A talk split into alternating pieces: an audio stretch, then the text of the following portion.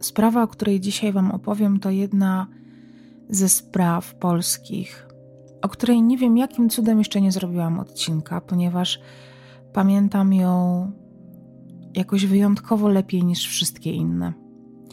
Może dlatego, że dotyczy młodej kobiety, młodego mężczyzny, którzy spotykają się w pewnym momencie swojego życia, a reszta jest historią. Jednak to jest historia bez szczęśliwego zakończenia, szczególnie dla rodziny jednej ze stron. Dlaczego? Czy w tej historii doszło do jakiejkolwiek sprawiedliwości? Czy sprawiedliwość w ogóle pojawiła się w tym przypadku? Zapraszam Was na nowy odcinek.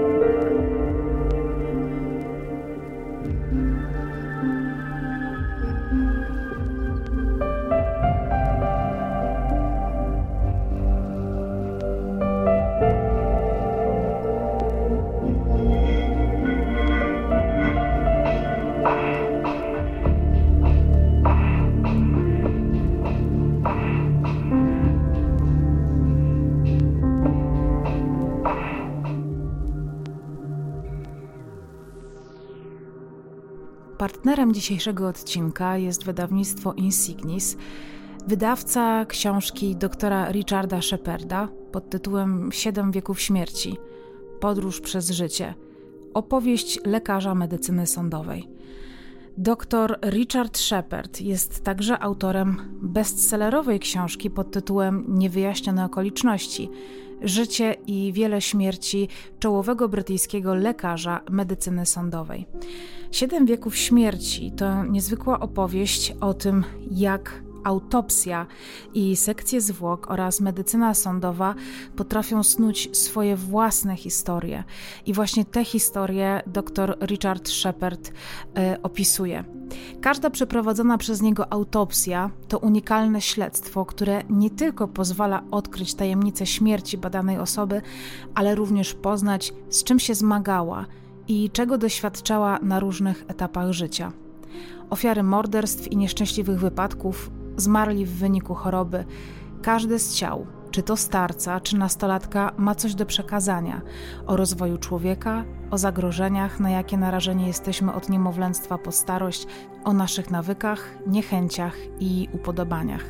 To akurat fragment z okładki tej książki, ale mam bardzo podobne podejście do książek tego typu, ponieważ wiemy dobrze, a wiem, że mówię tutaj do miłośników tematyki kryminalnej, kryminalistycznej, e, do fanów medycyny sądowej, do pasjonatów właściwie tej dziedziny nauki, jak wiele jesteśmy w stanie wyczytać e, z ludzkiej historii, właśnie na podstawie bardzo drobnych szczegółów.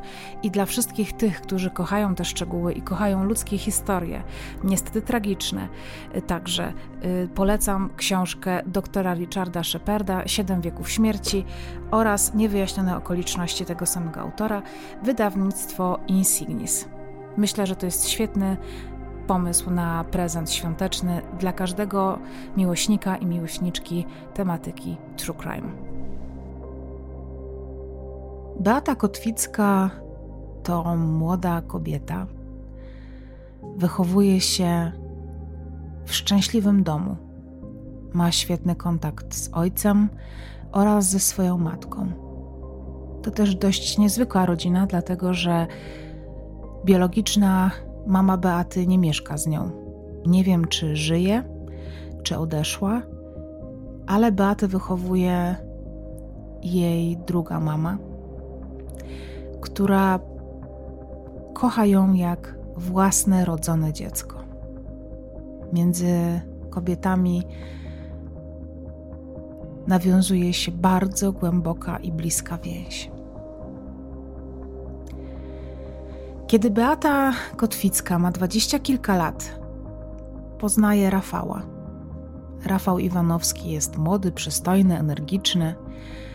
szybko zdobywa serce Beaty i wkrótce para pobiera się. Rodzina szybko akceptuje swojego nowego członka, rodzina Beaty. Zresztą bardzo Rafała szanuje, wspiera. Rafał też z wielkim szacunkiem odnosi się do bliskich Beaty. Kiedy Beata ma 28 lat, mieszka w apartamencie przy ulicy Świętego Rocha 19 w Poznaniu wraz z mężem. Ich mieszkanie znajduje się na pierwszym piętrze, zaś na parterze małżeństwo ma własne biuro nieruchomości. Firmę prowadzą wspólnie, a małżeństwem są od 1997 roku. Wszyscy określają ten związek jako zgodny i dopasowany. Ponadto, oprócz uczuciowych więzi, to wiedzie im się bardzo dobrze. Beata jest bardzo oddana swojej pracy, jest dokładna i sumienna. Dzięki temu firma dobrze prosperuje. Rafał z kolei kończy studia MBA i wszystko idzie w bardzo dobrym kierunku. W pracy dzielą się obowiązkami w ten sposób, że Rafał bardziej jest y, od kontaktu z klientem, od pokazywania nieruchomości, spotykania się z klientami. Beata z kolei bardziej zajmuje się pracą y, związaną z dokumentami, y, z księgowością. To jest jej świat. Świetnie się zresztą uzupełniają. Ponadto Beata jest zawsze bardzo elegancko ubrana, nosi biżuterię jest osobą bardzo zadbaną, też bardzo atrakcyjną. Na horyzoncie małżeństwa na pewno są duże pieniądze, ponieważ rynek nieruchomości coraz prężniej działa. Ludzie też coraz chętniej powierzają takie duże transakcje jak wynajem mieszkań czy sprzedaż mieszkań, kupno nieruchomości profesjonalnym agencjom nieruchomości, więc przed małżeństwem Iwanowskich maluje się naprawdę świetlana przyszłość. Jedyne, czego na tym horyzoncie brakuje, to dziecka. Para stara się o dziecko, jednak e, bezskutecznie. Ale w 2004 roku Beata Kotwicka-Iwanowska dowiaduje się, że jest w ciąży jest bardzo szczęśliwa. Rafał reaguje również entuzjastycznie. I to taki piękny moment w ich życiu. Wszystko układa się w jak najlepszym porządku.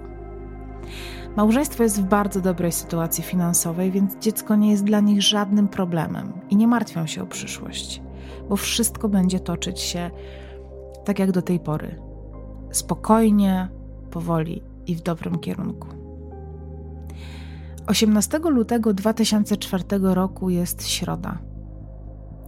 Małżeństwo Iwanowskich jak każdego dnia otwiera biuro nieruchomości o 10. Beata pyta męża, jakie ma plany na dzisiejszy dzień, i mąż odpowiada, że czeka go spotkanie z przedstawicielką firmy telekomunikacji polskiej SA, jeszcze wtedy ta firma istniała, i ma z nią uzgodnić nowe warunki.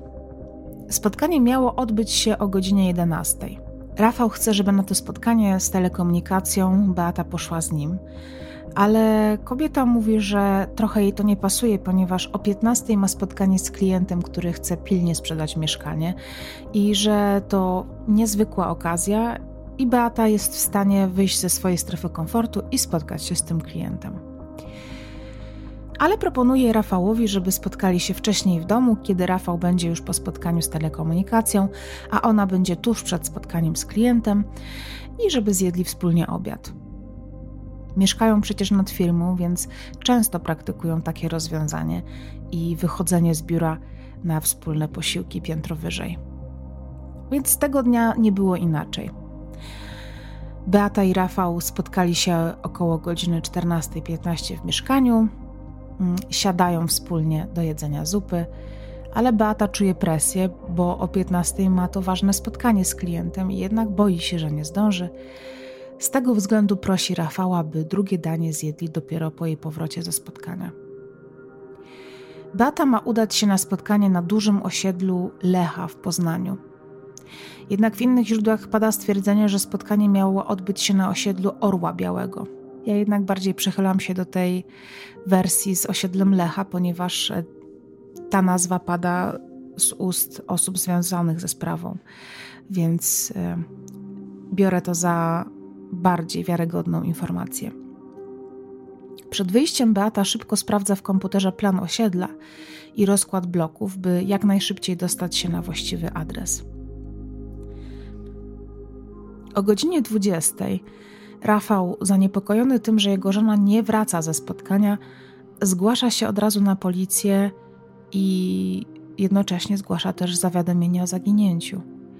Wcześniej dzwoni po szpitalach oraz do wszystkich znajomych z pytaniem, czy ktokolwiek wie coś na temat Beaty. Nie robi nawet tego sam. W inscenizacji z magazynu 997 mm, jest taka wersja, y, że towarzyszy Rafałowi kuzyn Beaty, ponieważ z tego co rozumiem, Beata nie miała rodzeństwa, więc blisko żyła ze swoim kuzynostwem. E, Rafał zadzwonił po kuzyna i mm, poprosił go o przyjazd y, właśnie w pomocy, żeby pomóc mu szukać Beaty, która jeszcze nie wróciła do domu, a już minęło 5 godzin od spotkania. Policja przyjmuje zgłoszenie natychmiastowo głównie też ze względu na fakt, że Beata w dniu zaginięcia jest w czwartym miesiącu ciąży.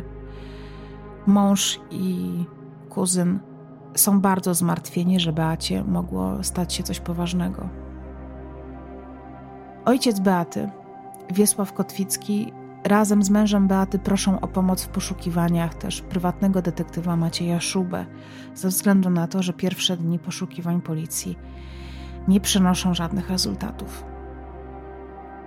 Jednak co udaje się ustalić policji? Po zawiadomieniu męża Beaty wszczyna śledztwo w sprawie zaginięcia kobiety. W pierwszej kolejności zostaje przesłuchany mąż Beaty jako świadek, który ostatni widział się z Beatą. Mąż opowiada policji przebieg całego dnia, jednak nie potrafi powiedzieć śledczym, z kim dokładnie miała spotkać się żona. Policja po sprawdzeniu wszystkich dokumentów również nie ustala danych osoby, która zgłosiła się jako chętna do sprzedaży tego mieszkania. Jest to o tyle dziwne, że Beata prowadziła skrupulatne notatki z każdego spotkania z klientami, a o spotkaniu z 18 lutego 2004 roku o godzinie 15 nie ma żadnej, najmniejszej notatki. Wtedy pojawia się pomysł, żeby przeszukać mieszkanie państwa Iwanowskich w poszukiwaniu jakichś śladów. I kiedy policja oraz detektyw e, Maciej Szuba, który działa na zlecenie rodziny, trafiają po raz pierwszy do wspólnego mieszkania małżonków, uderza ich bardzo ostry zapach środków do czyszczenia, takich domyślam się, że na bazie chloru. Ten zapach jest tak charakterystyczny, że nie da się go pomylić z niczym innym. To każe policji, śledczym zresztą, przypuszczać, że doszło w tym mieszkaniu do jakiegoś bardzo gruntownego sprzątania. Rafał być może tłumaczy się wtedy, że nie mógł zająć e, niczym myśli, więc musiał w jakiś sposób rozładować swoje napięcie. Ale to śledczych nie przekonuje, dlatego też e, wracają do tego mieszkania mm, ponownie tym razem już z ekipą kryminalistyczną, która ma pobrać próbki z tego mieszkania. I kiedy dwa dni później, czy nawet dzień później, ekipa kryminalistyczna trafia do tego mieszkania, to okazuje się ono jeszcze bardziej wysprzątane. Ten zapach chloru, czy no domyślam się, że to jest chlor, domyślam się, że to jest taki zapach, wiecie, domestosa, jakichś takich bardzo silnych środków do czyszczenia, tak jak, nie wiem, lizol, Mm, więc y, wtedy to już nie może być przypadek. To mieszkanie jest po prostu, zresztą detektyw Maciej Szuba właśnie mówi, że y, podobno w Poznaniu, ale wydaje mi się, że też y, w niektórych częściach Polski mówi się tak, że podłoga była lizana. Mm, tam było tak sterylnie czysto. Dlatego też e, śledczy szybko decydują się na badanie luminolem spryskują całe mieszkanie tą substancją i pod e, ultrafioletowym światłem natrafiają na ślady krwi na podłodze, w łazience e, i w przedpokoju. te ślady krwi są na tyle obfite, że niepokoją śledczych, dlatego oczywiście postanawiają szybko to zweryfikować. Na szczęście, mimo tego, że ta podłoga była tak wiele razy czyszczona i myta, yy, udaje się ustalić e, pochodzenie tej krwi i bez żadnych wątpliwości śledczy ustalają, że należała do Beaty. Policja w chwili odnalezienia śladów krwi zadaje przede wszystkim pytanie mężowi, skąd na podłodze krew. I Rafał na pytanie śledczych reaguje stresem i lekkim zdenerwowaniem, jednak po chwili stwierdza, że aha, wiem, to musiało chodzić o to krwawienie. Podobno w ciąży Beata mocno podupadła na zdrowiu i z tego względu miała krwotoki z nosa. I niedawno właśnie taki krwotok miał miejsce, był dość obfity. E, razem zresztą sprzątali po nim łazienkę, ale dlatego on był w tak wielu miejscach w mieszkaniu i był tak rozniesiony, ten krwotok z nosa, ponieważ kiedy Beata go dostała, to akurat Rafał brał prysznic, e, ona się chciała dobić do łazienki, mm, on tylko usłyszał takie dobijanie się, więc szybko wyskoczył z tego prysznica otworzył łazienkę, e, chciał szybko żonie podać jakieś chusteczki czy papier toaletowy e, i tymi stopami gołymi nie zwracał uwagi na to, że depcze po krwi, więc ją rozniósł po e, większej części mieszkania. Natomiast te ślady sprzątania, takiego dość intensywnego, Rafał wytłumaczył właśnie tym, że Beata bardzo lubiła porządek, w związku z tym sprzątali razem po tym krwotoku łazienkę. Ale rodzina oraz znajomi po wyznaniu męża są zdziwieni, ponieważ ani mama Beaty, ani jej tata, ani jej kuzyn, ani jej przyjaciele nigdy nie słyszeli o tym, by Beata gorzej się czuła lub żeby tym bardziej miała krwotoki z nosa. Beata bardzo dzieliła się chętnie swoimi przeżyciami, miała częsty kontakt ze swoimi bliskimi i nigdy nie wspomniała właśnie o tym, że tak się źle czuje. Możemy oczywiście zakładać, że może akurat nie dzieliła się informacjami medycznymi z rodziną. I byłabym w stanie przestać na takie założenie, gdyby nie fakt, że Beata jeden czy dwa dni później po zaginięciu, 18 lutego, miała wizytę u ginekologa, na którą czekała cała rodzina i na którą miała zresztą iść z mamą, e, ponieważ wszyscy czekali na informacje dotyczące płci dziecka, ponieważ właśnie miało nastąpić pierwsze podejście do ustalenia płci. E, dlatego też e, myślę, że bliżej mi do założenia, że jednak Beata dzieliła się takimi rzeczami, przebiegiem ciąży, na którą zresztą bardzo czekała. W związku z tym, gdybym miewała duże krwotoki z nosa, które potrafią zaniepokoić każdego, nawet zdrowego i nie będącego w ciąży człowieka, myślę, że dzieliłaby się takimi informacjami. Policja, zabezpieczając ślady krwi w łazience Beaty i Rafała, stara się ustalić, czy owe plamy mogły powstać wskutek krwotoku z nosa. I badania potwierdziły zeznania Rafała, ponieważ badane były głównie plamy pod kątem upadania i rozbryzgu, z tego co rozrozumiałam. To taka informacja pada w, w materiale z programu z archiwum 997. Jednak e, nie wiem na ile można było ustalić rozbryzgi krwi, skoro ta krew e, nie była widoczna gołym okiem, tylko pod, dopiero pod wpływem luminolu i światła ultrafioletowego. Y, więc też nie wiem, czy to nie są jakieś interpretacje, a nie faktyczne, faktyczne y, informacje pochodzące z ustaleń.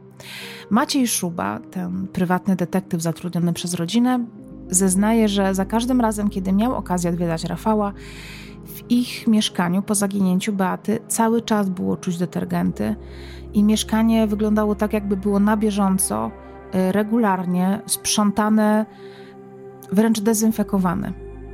Policja zresztą e, wcześniej, jak opowiadałam o tym, że uprzedziła męża, że przyjadą e, przeszukać mieszkanie, e, to właśnie wtedy też mieszkanie po raz pierwszy było tak e, bardzo dokładnie wysprzątane. Policji udaje się ustalić, że w dniu zaginięcia Beaty, 18 lutego 2004 roku, idąc na spotkanie z potencjalnym klientem, Beata nie zabiera ważnych dokumentów z biura, w tym na przykład swojego dowodu osobistego. I znów przypominając dokładność i sumienność Beaty, jest to do niej niepodobne. Policja sprawdzając bilingi telefonu Beaty zauważa też bardzo ciekawą rzecz, a mianowicie, że mniej więcej od godziny 14, a przypominam, że o 14.15 według Rafała miała być w domu i jeść z nim wspólnie obiad, Beata nie odbyła żadnej rozmowy telefonicznej. Co więcej, nikt też do niej nie dzwonił. A co więcej jeszcze, telefon Beaty nie logował się pod żadnym innym adresem niż adres jej biura i mieszkania, tak jakby został wyłączony. Przez pewien czas pada podejrzenie, że Beata padła ofiarą Piotra M. o pseudonimie Pirania. To był, to była właściwie zmora e, poznańskiego e, świata, szczególnie tutaj mówimy o kobietach, ponieważ grasował on w latach 2003-2004 E, napadał na kobiety, obnażał się, e, stosował wobec kobiet, kobiet brutalną przemoc i gwałcił je, jednak żaden z tych brutalnych napadów nigdy nie kończył się śmiercią. Też modus operandi, e, tutaj też u Beaty nie da się ustalić żadnego modus operandi, bo kobieta po prostu zniknęła. I ten trop został szybko porzucony i uznany za nieprawidłowy. Wykluczono też z całą pewnością, aby Beata z własnej woli porzuciła Rafała i uciekła bez słowa. Rodzina Beaty uważa, że kobieta była bardzo rodzinna i nigdy nie opuściłaby rodziny z własnej woli, tym bardziej w sytuacji, kiedy spodziewała się dziecka, o którym marzyła od dawna i na które czekała razem z Rafałem. I nie zostawiłaby też Rafała, poza którym zdawała się czasami nie widzieć świata. Policja zakłada, że Beacie musiało stać się coś bardzo złego. Dlatego zaczęła przeszukiwać też dno warty w poszukiwaniu zwłok, ale nie udało się nic ustalić.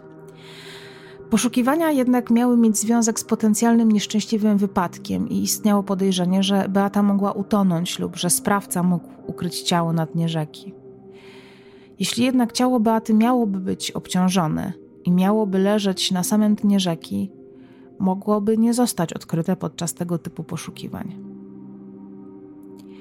Śledztwo staje w martwym punkcie. Policja nie ma nikogo w gronie potencjalnych sprawców, nie ma śladów, nikt się nie zgłasza. Dlatego rodzina też prosi o pomoc telewizję. W programie Ktokolwiek widział, ktokolwiek wie, pojawia się materiał o Beacie. W tym materiale wypowiada się nie tylko ojciec, matka, ale też e, mąż Beaty Rafał, który apeluje do niej, by wróciła do domu, że nikt nie będzie zadawał jej pytań, że nie będzie musiała się nikomu tłumaczyć z tego, gdzie była i dlaczego nie wraca. Rodzina jednak błagała kobietę o powrót do domu, o to, żeby mogła się nią zaopiekować w ciąży. W magazynie kryminalnym 997 Pierwszym, jaki pojawił się na temat tej sprawy, Michał Fajbusiewicz, gość nie tylko śledczych i detektywa, ale też Rafała Iwanowskiego, który odpowiada też na pytania prowadzącego, a te pytania są dość, um, powiedzmy, sprawiające, że mężczyzna musiałby wyjść ze swojej strefy komfortu na moment, ponieważ Michał Fajbusiewicz pyta, czy przypadkiem małżonkowie nie kłócili się w ostatnim czasie. Mm, I Rafał odpowiada nie w taki sposób. Nie, naprawdę, absolutnie, między nami było dobrze. Tylko odpowiada tak, stanowczo to wykluczam. Ogólnie wypowiedzi Rafała w tym programie były bardzo e, oficjalne, tak jakby w ogóle wyjęte były z kontekstu. Tak dramatycznego zresztą, co się też rzadko zdarza w przypadku rodzin osób zaginionych czy ofiar zabójstw, e, kiedy te osoby są po prostu bardzo mm, straumatyzowane, zrozpaczone. Mm, w przypadku Beaty jeszcze wciąż tliła się jakaś nadzieja, że Beata może żyć. W tej inscenizacji do programu Michał Fajbusiewicz e, zaproponował taką wersję, e, zresztą dokładnie spójną z tym, co mówił Rafał, czyli że Beata wyszła na spotkanie z jakimś kontrahentem Jednak e, wiele lat później w programie z Archiwum 997 powiedział, że już wtedy wiedział od policjantów i od śledczych, którzy pracowali przy tej sprawie, że najbardziej podejrzewanym o tą zbrodnię jest jej mąż. Ale Michał Fajbusiewicz nie mógł tak po prostu rzucić takiego oskarżenia jeszcze wobec człowieka, który siedzi tam w studiu, ponieważ nie było żadnych konkretnych dowodów. Wszystko to były poszlaki, tak jak z tą krwią, że badania na miejscu odkrycia tej krwi w żaden sposób nie wykluczyły wersji Rafała o tym, że Beata dostała krwotoku z nosa. E, w związku z tym też nie mogły potwierdzić, e, nie mogły też potwierdzić tej wersji, ale nie mogły jej wykluczyć. W związku z tym nie można było zakładać, że do tego krwotoku nie doszło. Policja bierze pod uwagę również możliwe porwanie dla okupu i faktycznie Beata byłaby potencjalnie dobrą ofiarą do, mm, do takiego przestępstwa, ale nikt do rodziny się nie zgłosił, do męża również. E, a przecież okup, y, no raczej ludzie się odzywają dość szybko po porwaniu. Na pewno nie czekają kilku miesięcy. Nie ma zresztą śladów po porwaniu. Nikt też nie zgłasza się po pieniądze ale co też dzieje się w tym czasie, to wątpliwości rodziny Beaty, szczególnie jej rodziców, względem zachowania Rafała. Początkowo jest mocno zaangażowany w poszukiwania Beaty. Na osiedlu, na którym Beata miała mieć swoje ostatnie spotkanie z klientem, Rafał rozwiesza prawie tysiąc drukowanych ogłoszeń o zaginięciu żony. Ale nie przynosi to żadnego efektu. Nikt nie widział Beaty ani tamtego dnia, ani w ogóle. Rafał udaje się również do mediów o nagłośnienie sprawy zaginięcia Beaty. Podobno nawet udał się do jednej z poznańskich gazet, do Głosu Wielkopolskiego. Do takiego ogłoszenia potrzebne jest też zdjęcie. I kiedy po e, opublikowaniu tego materiału, czy zleceniu go do druku mm, w gazecie, jeden z redaktorów chciał Rafałowi odesłać zdjęcie Beaty, Rafał odpowiedział, że nie będzie mu już potrzebne.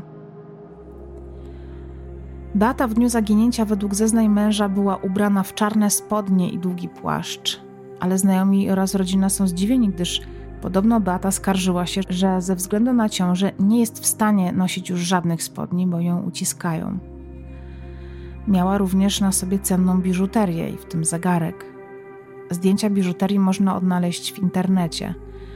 Policja sprawdzała lombardy oraz inne miejsca związane z kupnem i sprzedażą biżuterii. Czy przypadkiem nie pojawił się ktoś, kto chciał sprzedać jej biżuterię? Ale nigdy nikt się nie zgłosił.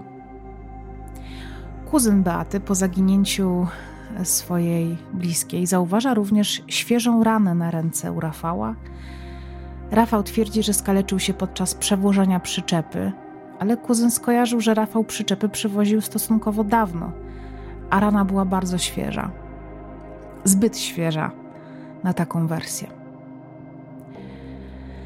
Bata zaginęła 18 lutego, natomiast 5-6 kwietnia 2004 roku, niecałe dwa miesiące po jej zaginięciu, do mieszkania Rafała wprowadza się kobieta imieniem Alicja.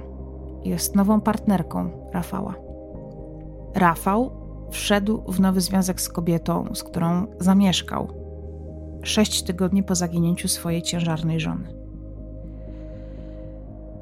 To jest e, informacja, która mm,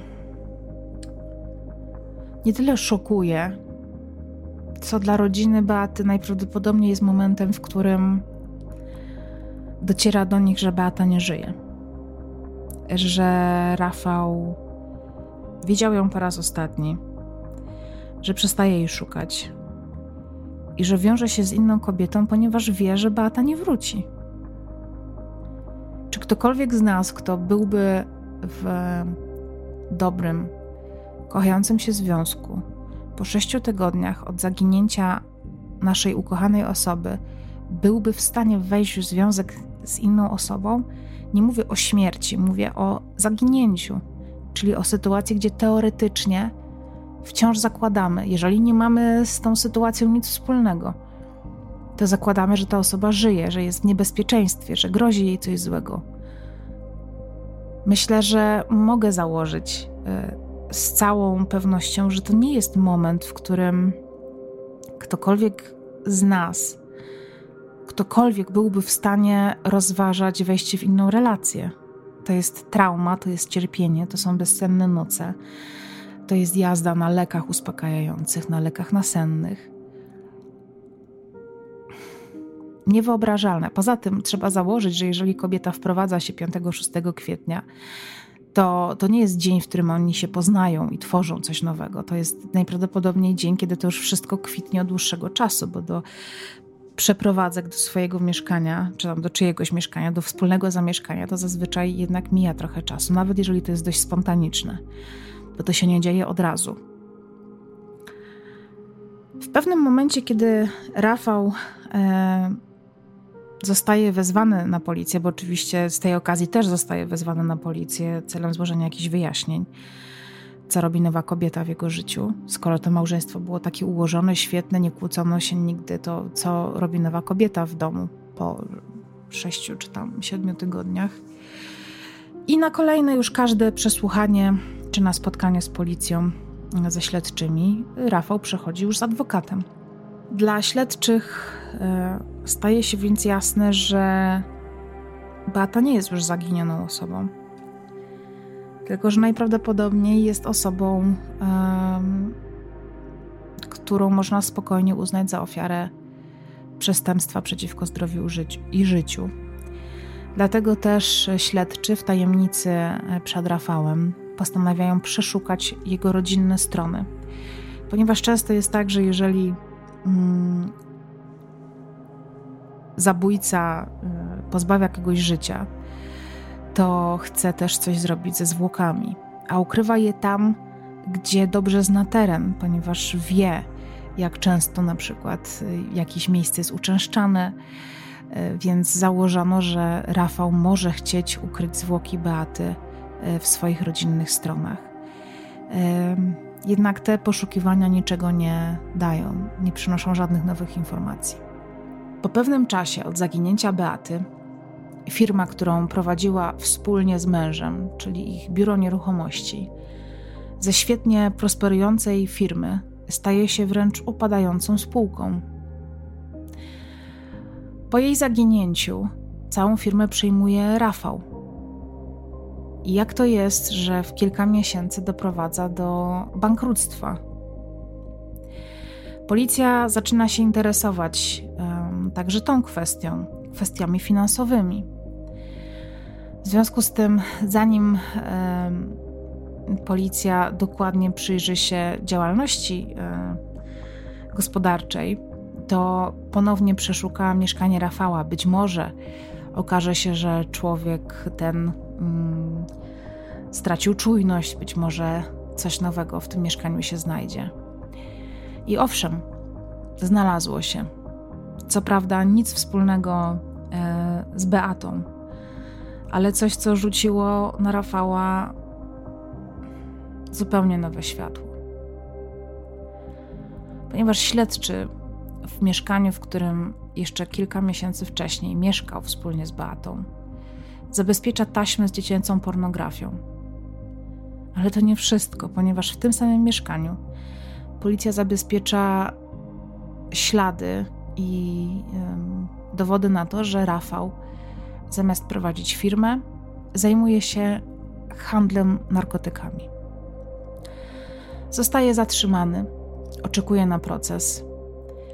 Rafałowi zostają postawione zarzuty, ale może odpowiadać z wolnej stopy. I kilka dni przed posiedzeniem sądu policja odkrywa, że w wynajmowanym przez Rafała mieszkaniu jest jego ciało. Rafał popełnia samobójstwo w 2011 roku. 7 lat po zaginięciu Beaty. Powodu samobójstwa Rafała nie daje się ustalić, ponieważ nie zostawia żadnego listu pożegnalnego.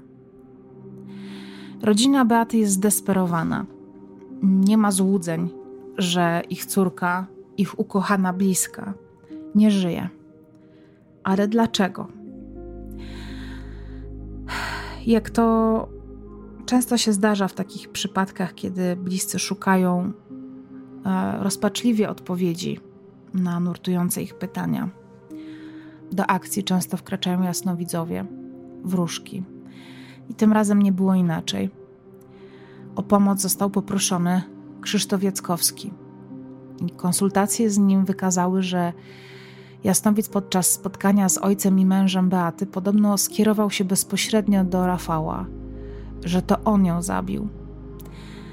Jackowski twierdził, że mąż e, ukrył zwłoki żony na dnie warty. Z kolei inny jasnowic sporządził portret pamięciowy mężczyzny, z którym przebywa Beata, ale nie udało się ustalić, kto to mógł być. Z kolei prywatny detektyw Maciej Szuba, który do tej pory pomaga rodzinie w rozwiązaniu zagadki zniknięcia Beaty, uważa, że Rafał wykazywał się wielokrotnie ogromnym opanowaniem. Potrafił uważać słowa i nawet w sytuacji, kiedy można było zauważyć u niego jakieś zdenerwowanie lub stres, zawsze znajdował odpowiedź na pytania policji. Zawsze jednak odpowiadał tak, że nikt nie byłby w stanie potwierdzić jego słów, tylko Beata, której nie było i której zapewne już nie ma. To, co rodzinę mm, Beaty Kotwickiej-Iwanowskiej boli najbardziej, szczególnie jej mama o tym mówi, to to, że nie mają tego zamknięcia. Że być może to, że Rafał odebrał sobie życie, jest jakąś sprawiedliwością, ponieważ e, rodzina jest przekonana o jego winie. E, myślę, że nie tylko rodzina jest przekonana, tylko też śledczy. Jednak to, co mówi przedstawicielka prokuratury poznańskiej, to to, że niestety w wyniku dość drobiazgowego śledztwa, bo tutaj trzeba przyznać, że policja wykazała się mm, i prokuratura naprawdę bardzo dużą odpowiedzialnością. Po pierwsze, przyjmując od razu zgłoszenia zaginięcie, po drugie, y, w bardzo aktywny sposób działała, od razu przeszukując mieszkanie, przesłuchując świadków, pozyskując bilingi. Wiemy z różnych innych przypadków, że zdarza się, że policja y, zakłada różnego rodzaju absurdalne scenariusze, jednak tutaj y, z zeznań rodziny bliskich naprawdę i biorąc pod uwagę to, że Beata też była w ciąży, jednak no, założono, że ta opcja, że Beata sobie po prostu postanowiła odejść od rodziny i od bliskich bez żadnego powodu, e, no było nieprawdopodobne, po prostu było nieprawdopodobne. I tutaj naprawdę trzeba oddać jednak śledczym e, mm, nie honor, no bo nikt im go nie zabrał, ale trzeba to przyznać, że policja tutaj wykazała się bardzo dużym e, zaangażowaniem. Niemniej nie udało się zebrać dowodów, e, ale to nie wskazuje na nieudolność e, śledczych, tylko raczej na spryt e, sprawcy, który tak świetnie ukrył wszystkie swoje ślady, że do tego mm, po prostu nie doszło do pozyskania tych dowodów, mimo tej obecności krwi, no ale z drugiej strony kobieta miesiączkuje, to jest wszystko w mieszkaniu e, mogła mieć te krwotoki faktycznie. No nie wiem, no, to jest jednak trochę za mało.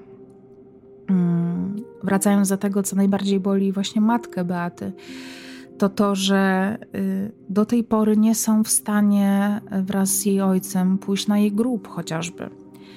E, nawet pada takie zdanie, że e, nawet Rafał ma swój grób i ktoś może zapalić mu świeczkę we wszystkich świętych, a Beata tego nie ma. I to rodzinę Beaty bardzo boli. E, niestety szanse na to, że coś w tej sprawie się rozwiąże, są niewielkie. Najprawdopodobniej dlatego, że tajemnicę zaginięcia Beaty Rafał zabrał ze sobą do grobu. Co jednak mogło się stać takiego między dwojgiem ludzi młodych, kochających się podobno? Mówię tutaj raczej o um, uczuciach Rafała względem Beaty, że y, doszło do zabójstwa. Myślę sobie, zresztą to jest też opcja, którą przyjmuje rodzina Beaty, że y, albo dowiedziała się o jakichś jego y, nielegalnych interesach, ponieważ Beata była bardzo uczciwa, bardzo bała się y, zaniedbać jakiekolwiek rzeczy, na przykład względem Urzędu Skarbowego, czy w ogóle takie, wiecie, papierkowe rzeczy. Zawsze miała porządek w dokumentach, więc takie nielegalne rzeczy to po prostu kompletnie nie jej e, bajka, nie jej świat. E, więc możliwe, że dowiedziała się o jakichś nielegalnych biznesach Rafała, ale ja też myślę sobie, że um, nielegalne biznesy wydaje mi się, że można jeszcze w jakiś sposób e, próbować odkręcić. W sensie może dojść do kłótni między dwojgiem ludzi. E, ale wydaje mi się, że takim kompletnie niewytłumaczalnym odkryciem mogłoby być odkrycie na przykład dziecięcej pornografii. I myślę sobie, że mogło właśnie dojść do takiej sytuacji, że Beata trafiła na, mm, na jakieś obrzydliwe materiały i zagroziła Rafałowi na przykład tym, że idzie na policję. I wtedy Rafał zareagował bardzo gwałtownie. Mm, zapewne do zabójstwa doszło w domu, ale co stało się z ciałem Beaty, absolutnie nie wiadomo. Nie ma żadnych śladów. Beata Kotwicka-Iwanowska zaginęła w 2004 roku. Za trzy lata, za dwa lata właściwie, yy, minie 20 lat od tego zaginięcia. Jeżeli jest tutaj ktoś, kto wie na temat tej sprawy coś, czego nie wiedzą śledczy, co mogłoby pomóc w jej rozwiązaniu, proszę Was o anonimowy kontakt z najbliższą jednostką policji, albo nie wiem, wyślijcie mi jakiegoś anonimowego maila, ja go przekażę. E, jeżeli cokolwiek jest w stanie pomóc rodzinie Beaty zamknąć ten etap, który jest wciąż e, babrzącą się raną, to bardzo Was o to proszę. Mm, proszę Was też o to, żebyście uważali na siebie, żebyście, jeżeli na przykład coś takiego odkryjecie na temat swojego partnera lub kogoś, z kim jesteście w jakiś sposób e, zaprzyjaźnieni, zaznajomieni, może nie mówcie im o tym odkryciu, mm, tylko poczekajcie w spokojny sposób i Wiecie, zróbcie to tak, żeby wam nic nie zagrażało. To jest najważniejsze, żebyście wy nie byli zagrożeni w takiej sytuacji.